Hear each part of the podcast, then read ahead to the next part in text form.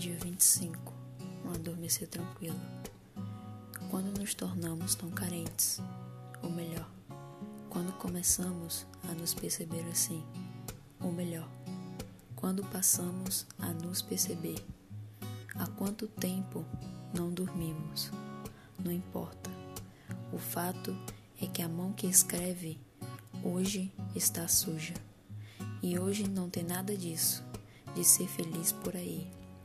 Adormecer tranquilamente é um sonho distante, é que nem amar docemente. Eu não sei fazer esse tipo de coisa.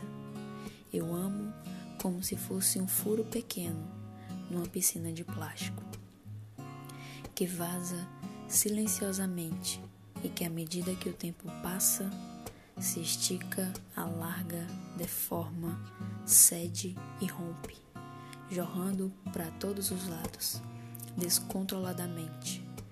Eu amo desde a dificuldade de se acender uma vela no escuro.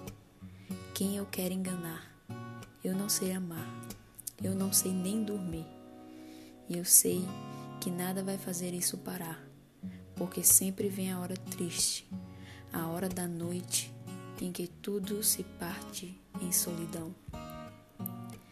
Esse é um texto do poeta Vinícius Santiago e ele foi escrito para o desafio trinta dias de escrita e ele é baseado em alguns grandes nomes da música como Elvis Presley, Mulamba, Giovanni Cidreira, Sérgio Sampaio e Simona Mani.